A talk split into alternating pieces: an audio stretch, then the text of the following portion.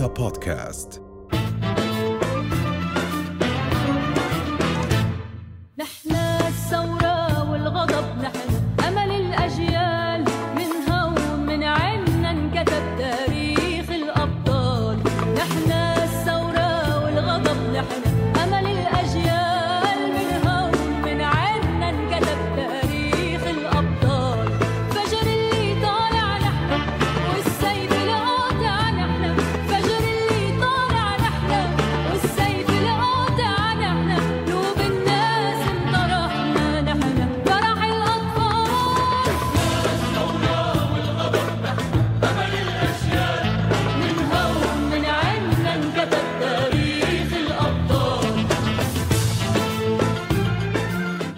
وسهلا بكم مجددا اذا حديثنا الآن سيكون مع الدكتور موسى موسى صالح رئيس جمعية الحنونه للثقافة الشعبية السيدة نعمة صالح أمينة سر جمعية الحنونه للثقافة الشعبية أهلا وسهلا بكما بكم. وشكرا لكم على حضوركم. معنا آه، دكتور آه، في البداية آه، ست نعمة اسمحي لي أبدأ مع الدكتور أقول. لك آه، الحمد لله على سلامتك آه،. كنت آه، خارج البلاد طبعا إحنا بنتشرف باسم آه، جمعية الحنونة للثقافة الشعبية ولكن اليوم يمكن نحكي أيضا آه، أوسع من إطار ال- الحنون اليوم القضية آه، قضية يعني عربية قضية قومية وأبدأ معك آه، دكتور يعني هذا الشعور أو الانطباع اللي حصل بعد 7 أكتوبر بما يخص الاهتمام بالتراث الفلسطيني تحديدا.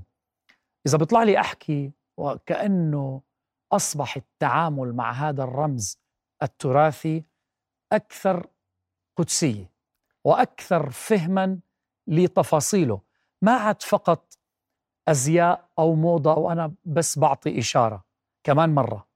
في اهتمام بتفاصيله مغلف بقدسية ما.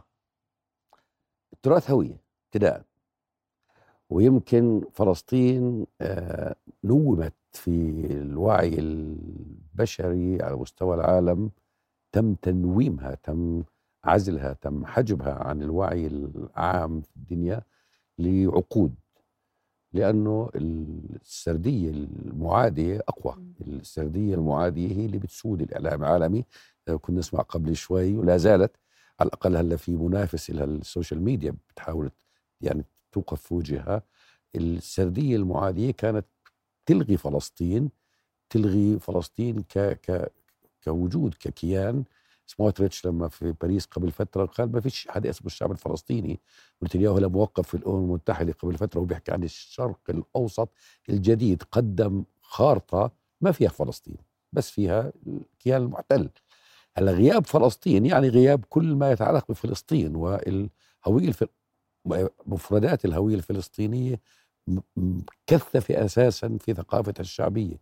أنت لبس الصبية الثوب المطرز اللي على ميس ولا على نعمة وطلعها على القطب الشمالي واسأل منين هاي؟ هاي من فلسطين. اللي لابس الكمباز والحطة والعقال الحطة البيض أو الحطة المخطط الأسود منين هذا؟ من فلسطين. الناس اللي بيدبكوا إذا بكوا في أي محل في العالم رغم محاولات التزوير منين هدول؟ من فلسطين. القضية نامت أو نومت وبالتالي كل مفردات هويتها نومت. هلا صحيت فلسطين من جديد. صحيت في الشهرين اللي فاتوا رجعت بش بشكل ضاغط جدا على وعي العالم كله. إنه هدول ناس حرموا من أرضهم طردوا قتلوا عذبوا وهاي مفرداتهم اللي بتعرف فيهم لأنه التراث زي ما قلت هذا بيربط بين الهوية الوطنية وبين ثقافة الناس وعشان هيك طلعت مفردات التراث وصارت مهمة لأنه القضية الفلسطينية مهمة لأنه الناس صحيوا مرة ثانية على شعب صار له قرن من الزمان بينزف دم. نعم. والدليل على هذا الشيء حتى يعني مش بس من قبل العرب أصبح هناك يعني اهتمام أكثر وتكريس أكثر للثقافة الفلسطينية. وجدنا أيضا يعني شباب كثر من العالم الغربي أصبح لديهم حب معرفة وحب استطلاع بما يتعلق بالتراث الفلسطيني والثقافة آه، ال- الفلسطينية. هذا اللي خدمنا خلال ما حصل في آه، هدول الشهرين. رح أنتقل إليك ست نعمات. آه، الناس يمكن هلأ عم تطلع علينا بتقول وين هذا الثوب؟ من وين هذا الثوب اللي أنتم لابسينه؟ يعني يمكن بدي أقول لن أسامح نفسي بأنه أنا ما كنت أعرف بأنه في هناك غزارة ثقافة جمال للأثواب الغزية، يعني إحنا دائما نسمع عن كل الأثواب ولكن يمكن إحنا مقصرين أو أنا بدي أقول عن نفسي إنه أنا مقصرة بعض الشيء بما يتعلق بالثوب الغزي. أنظر إلى هذا الثوب آه، بطلع فيه بتفاصيله أجد جمال آه، أجد ذوق آه، أجد تاريخ أجد ثقافة أجد تراث أجد هوية في غزة صح. فاليوم إحنا لابسين كلنا من غزة وأيضا اليوم كمان موجودين معنا الصبايا مشكورين من جمعية الحنونه للثقافة الشعبية عشان يشرحوا لنا أكثر عن هذه الأثواب وبعض منها إن لم تكن كلها عمرها أكبر من آه، دولتهم. نعم 80 و90 سنة نعم. الأثواب اللي إحنا. لابسينها توب ميس قديش عمره؟ آه، صباح الخير. بداية. لكم ولكل آه، جمهور رؤيا آه، توب ميس عمره بيتجاوز عمر دولة الاحتلال فوق ال 80 أكبر. سنة ثوبي أكبر نعم وكل الأثواب اللي رح تشوفوها اليوم عمرها أكثر من هيك يعني. هاي أثواب غالية كثير علينا لأنه هاي تمثل ما قبل النكبة لأنه بعد النكبة بعد ال 48 صار في تداخل تحديدا إذا بنحكي عن غزة غزة في حدود من 60 ل 70% من سكانها الحاليين هلا هم مهاجرين من من قرى ومدن فلسطين اللي احتلت عام 48 وبالتالي صار في شكل من أشكال التداخل لكن ما نرى من أثواب هاي تمثل آه، غزة أو قطاع غزة. خلينا نقول خان يونس دير البلح رفح تحديدا لأنه غزة المدينة ما عندها زي آه، ما قبل النكبة. آه، في غنى غير عادي لأنه فلسطين يعني خلينا نقول إنه غزة جزء من من الامتداد الطبيعي على حوض البحر الأبيض المتوسط والمنطقة اللي إذا بدنا نس- نسمي آه، الشام وامتدادها هاي المنطقة اللي اللي سادت فيها حضارات كثير عظيمة. غزة كانت في العصر البرونزي واحدة من أهم المدن في المنطقة. آه، في العصر الحديدي برضو كان في لها دور كثير مهم.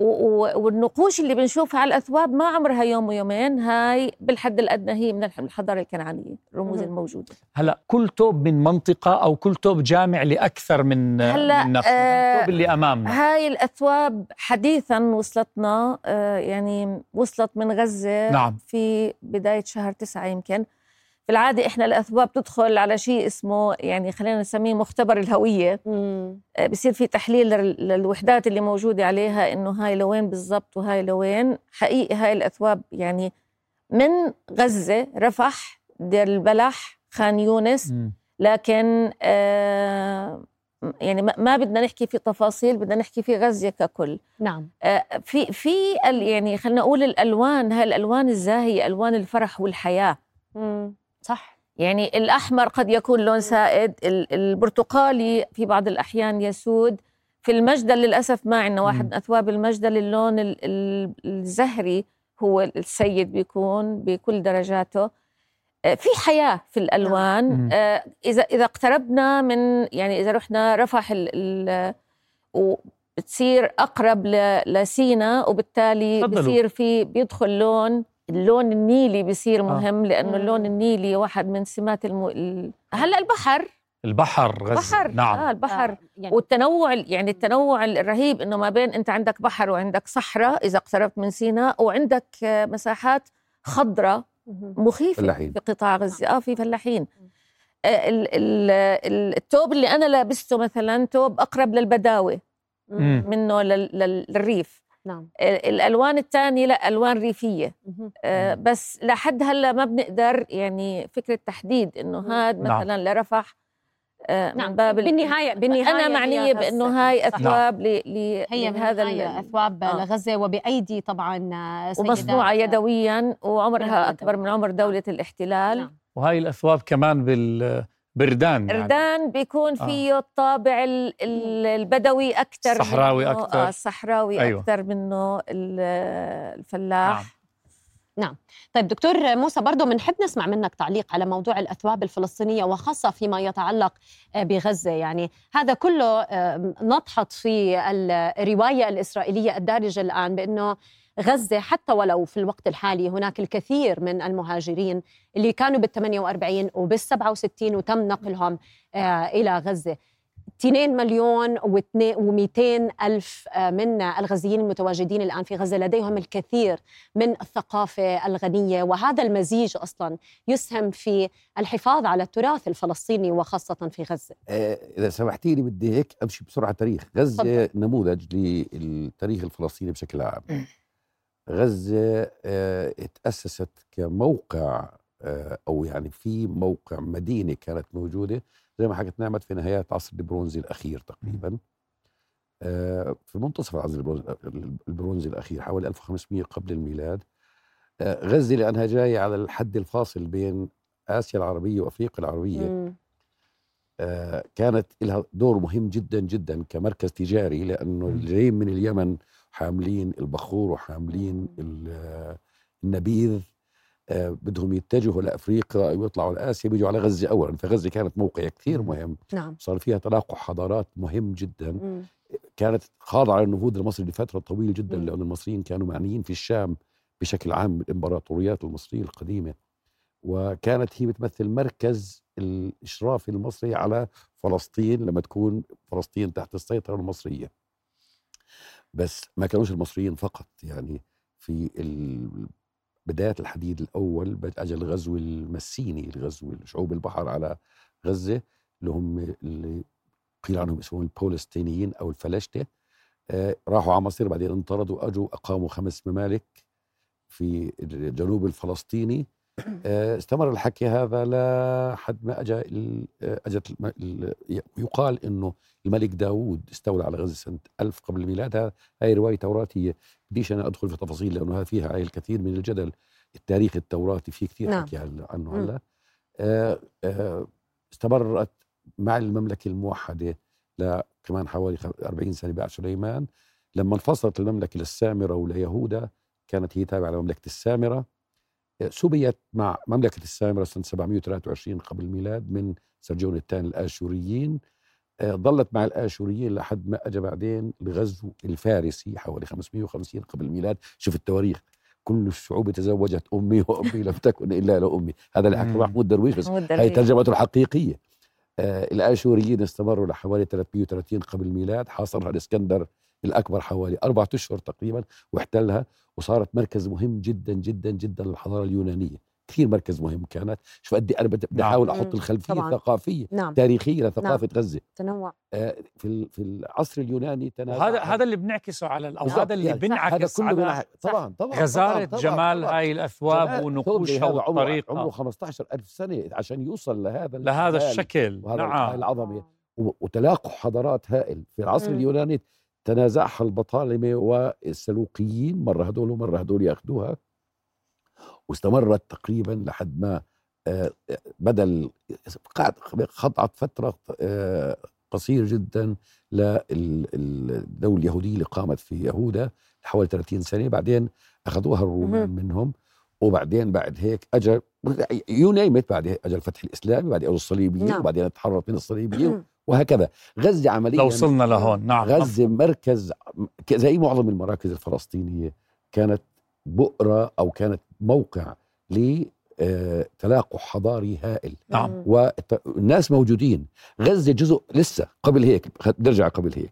غزة جزء من منظومة الحضارة النطوفية اللي أسست للحضارة اللي إحنا عليها اليوم. لما الانسان يتحول من آه، صياد جامع غذاء إلى منتج غذاء وزرع القمح مم. هاي القصة صارت أساسا في حوالين نهر الأردن فلسطين والأردن وبكل الساحل الفلسطيني شارك في القضية هاي فغزة فيها حضارة من 10 11 12 ألف سنة زي. أي زي كل نعم. المدن نعم. اللي في فلسطين وهذا ما ترجم زي ما وهذا ما ترجم. بش... في نعم. هذا الشكل العظيم اللي. إحنا موجودين فيه اليوم نعم. وآخر آخر شغلة تفضل في دراسة جينية للموجودين هلا الكيان الاحتلالي هدول الناس لا يربطهم جينيا بالواقع فلسطين اللي اللي مرتبطين حوالي 4 5% بس. أنا بس على فكرة بدي أشير لموضوع الدراسة الجينية لأؤكد على كلامك موضوع دراسة الجينات للشعب الإسرائيلي المحتل ممنوعة ممنوعة ممنوع- في دولة ممنوع. الاحتلال الإسرائيلي كلهم إنه مملكة لا هذا. بخليني هذا بخليني وأنا يعني ليس. القصد ولكن أعتقد مبلغ لابد من تدخل إنه هذا التاريخ اللي ذكرته ولما ذكرت النبي داود والملك سليمان والحضارات ال- الممال ال- آه. ال- ال- المملكات اللي كانت ال- اليهودية في المناطق لفترات محدودة أنا أرجوكم يعني علموا أولادكم مم. أرجوكم علموا أولادكم من خلال البحث التاريخي بأن التاريخ التوراتي تاريخ اليهود في المنطقة ليس له علاقة بهؤلاء المجرمين مهم. اللي موجودين الآن مم. اللي بيحاولوا إنهم يربطوا نفسهم ويقولوا نحن الذين كنا هناك ابدا ليسوا هؤلاء وهذا وهذا مثبت يعني مثبت جينيا كمان جي جينيا يعني مش كلام عمالنا بنبيعه آه بالهواء أنا بدي أقول شغلة أخرى يعني حتى كمان في في مجموعات مؤرخين حتى بيرموا كثير من الشكوك على مدى مصداقية ال- ال- ال- هاي الجزئيات في التاريخ التوراتي يعني بديش أدخل فيها نعم. قصة طويلة نعم لكن على الأقل يعني حتى لو كانت هاي كما هي آه، الجينيا الناس اللي موجودين اليوم لا تربطهم بالمنطقة أي ربط. في المقابل الفلسطينيين اللي موجودين حوالي 85% منهم جينيا مرتبطين في المنطقة صحيح نعم. مرتبطين يعني هم نفسهم الناس اللي كانوا موجودين هون كانوا يهود كانوا لا دينيين في مرحلة كانوا كنعانيين وبعدين صاروا عباد ليهوى وبعدين بعد الغزو الآشوري صار في توحيد للآلهة ب- بمرسوم نعم ملكي آشوري وبعدين لما جت المسيحية صاروا كانوا يهود صاروا مسيحيين بعدين لما جاء الفتح الإسلامي صاروا مسلمين هذول هم. بنفس الناس. نعم نعم نعم نفس الناس نعم. يعني نفس هم الناس هم هذا هذا. بحكو- كنت احاول آه، يعني آه. أو أوضحه آه. على كل حال آه، تفضلي ميس إحنا بس يعني كل ما ذكرته دكتور طبعا يحترم ولكن فعلا زي ما قال فؤاد ابحثوا بالتاريخ لكي تفهموا ما هو أصل هذه الحكاية. بدي أسألك ست نعمة عفوا. أنتم دائما على احتكاك مع الجيل آه، الشاب آه، إذا ما بدي أحكي برضو عن الجيل الشاب أو إضافة إلى الجيل الشاب هناك آه، البراعم الأطفال نعم. آه، في نعم. الحنونة وغير الحنونة نعم. طبعا أنتم دائما على احتكاك مع المجتمع برأيك كيف تجدون الآن المزاج العام خصوصا بما يتعلق بالأطفال هناك يعني الأهالي صراحة في حالة تخبط. يعني ماذا آه شو نورجي لأولادنا؟ شو شو ما نورجيهم؟ هل نورجيهم مثلا مشاهد الدم؟ هل نورجيهم مشاهد الأطفال الذين استشهدوا؟ ما هي الحكاية التي نود أن نفهمها الآن لأطفالنا شبابنا؟ هل هم في حالة مثلا من فقدان الأمل؟ ولا أنت شو رأيك بهذا الموضوع؟ آه أنا بقول 7 أكتوبر كان كف إلنا كلنا. مم. أهل آه خلينا نقول إدارات تعليم إدارات ثقافية بما فيهم الحنونة. آه انتبهنا إنه في حالة جهل وإنه إحنا آه خلينا نقول الكبار مقصرين. مقصرين بحق لأنه أنا بقدرش أحاكم الطفل إذا أنا ما أعطيته أرضية إذا أنا ما أعطيته مفتاح أو يعني فتحت له باب عشان يدخل هو ويبحث فيه. بدينا خلينا أقول عن تجربتنا إحنا كيف بدينا مع الأطفال. بدينا مع الأطفال في موضوعين. أول شيء إنه أنتم جزء من المعركة أنتم مش متضامنين ولا داعمين لغزة. آه، باختصار آه، كل من هجر عام 48 كان ممكن القدر يسوقه لأنه يكون في غزة ويكون هلأ تحت القصف. وإحنا أسرة نعم. هجرت من قرية اسمها بيت نبالة. أخذوا اتجاه الضفة ال- الغربية أو في هذا المسار لو راحوا جنوبا كان إحنا هلأ موجودين في غزة. فكل حدا فينا كان ممكن يكون موجود في هذا المكان في هاي المرحلة. يتخيل حاله تحت القصف هاي فكرة ذكية وطرح ذكي آه ما في إشي اسمه آه أنا داعم لا أنت مش داعم أنت جزء من أنت المعركة جزء. هي سواء كنت قضيتك، فلسطيني نعم. أردني عراقي سوري لبناني هي فأنت قضيتك. جزء من المعركة عشان الوقت الشباب ما هو آه. المزاج العام وكيف المزاج نشتغل العام عظيم لكن مطلوب منا إحنا إنه إن خلينا أقول يعني إن نعمل على استمرارية هذا المزاج بمعنى إنه بدينا حملة مقاطعة مثلا حملة المقاطعة يجب أن تستمر وأن تكون نهج حياة إذا قدرنا نحقق هاي الخطوة بأنه لأنه المقاطعة بتفتح أبواب نعم. نعم. ليش أنا عم بقاطع أنا عم بقاطع مم. لأنه هذا المنتج فيه. دعم للاحتلال زي ما قلنا للأولاد إنه حتى لو كان في قرش أنت بتدفعه مفهوم في هذا المنتج للاحتلال فأنت عم تساهم في ثمن صاروخ عم بيضرب غزة لا خلي أولادنا يشوفوا المشاهد ما هم الأطفال اللي عم بيستشهدوا قدهم صح. وأصغر منهم نعم. خليهم يشوفوا نعم. خليهم يشوفوا القسوة مهم. اللي فيها بدي بس آه، أكمل على ال... في نفس السياق عشان شباب الحنون. هو وقتنا انتهى فإن كان بثواني ثواني. تمام. إحنا عندنا في الحنونة هلأ أو في الحنونة وحقا في مجال أوسع بنحاول نعمل مناهج تربوية أو مناهج تعليمية بتعلم التاريخ وبتعلم الجغرافيا وبتحكي على الحركه الصهيونية للاجيال الجديده هذا منهج مست- كان مستمر من زمان انقطع وأعيد بناءه وهلأ بنعطي محاضرات تعليم في الحنونة. أنا بقول برضه نرجع نراجع المناهج الوطنيه اللي موجودة ب يعني إحنا إحنا نعمل يعني ما نستطيع ما. نستطيع إليه أنا سبيلا ما عم بحكي باسم الحنونه لا. لا إحنا بنحكي كمان في هذا الموضوع بس أنا بقول اللي كل بنقدر نعمله هلأ بصراحة يعني مم. كل الجهود اليوم مطلوبة حكيتي في بداية كلامك إجابتك على السؤال الأخير إنه كف تعرضنا له كلنا. صحينا نعم. العالم صحيح على حق الفلسطين على كل حال أنا أريد أن أشكركم آه، الدكتور موسى صالح وست نعمة آه، صالح من جمعية الحنون للثقافة الشعبية. أهلا وسهلا فيكم نورتوا حلوة يا دنيا.